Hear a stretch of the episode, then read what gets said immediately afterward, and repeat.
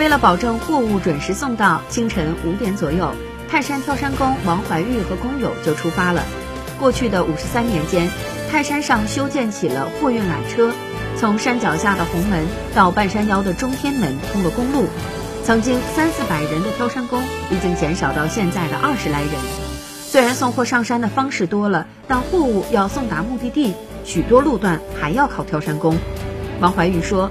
女儿上学的费用，家里今年新盖的楼房，都是靠他一担担挑出来的。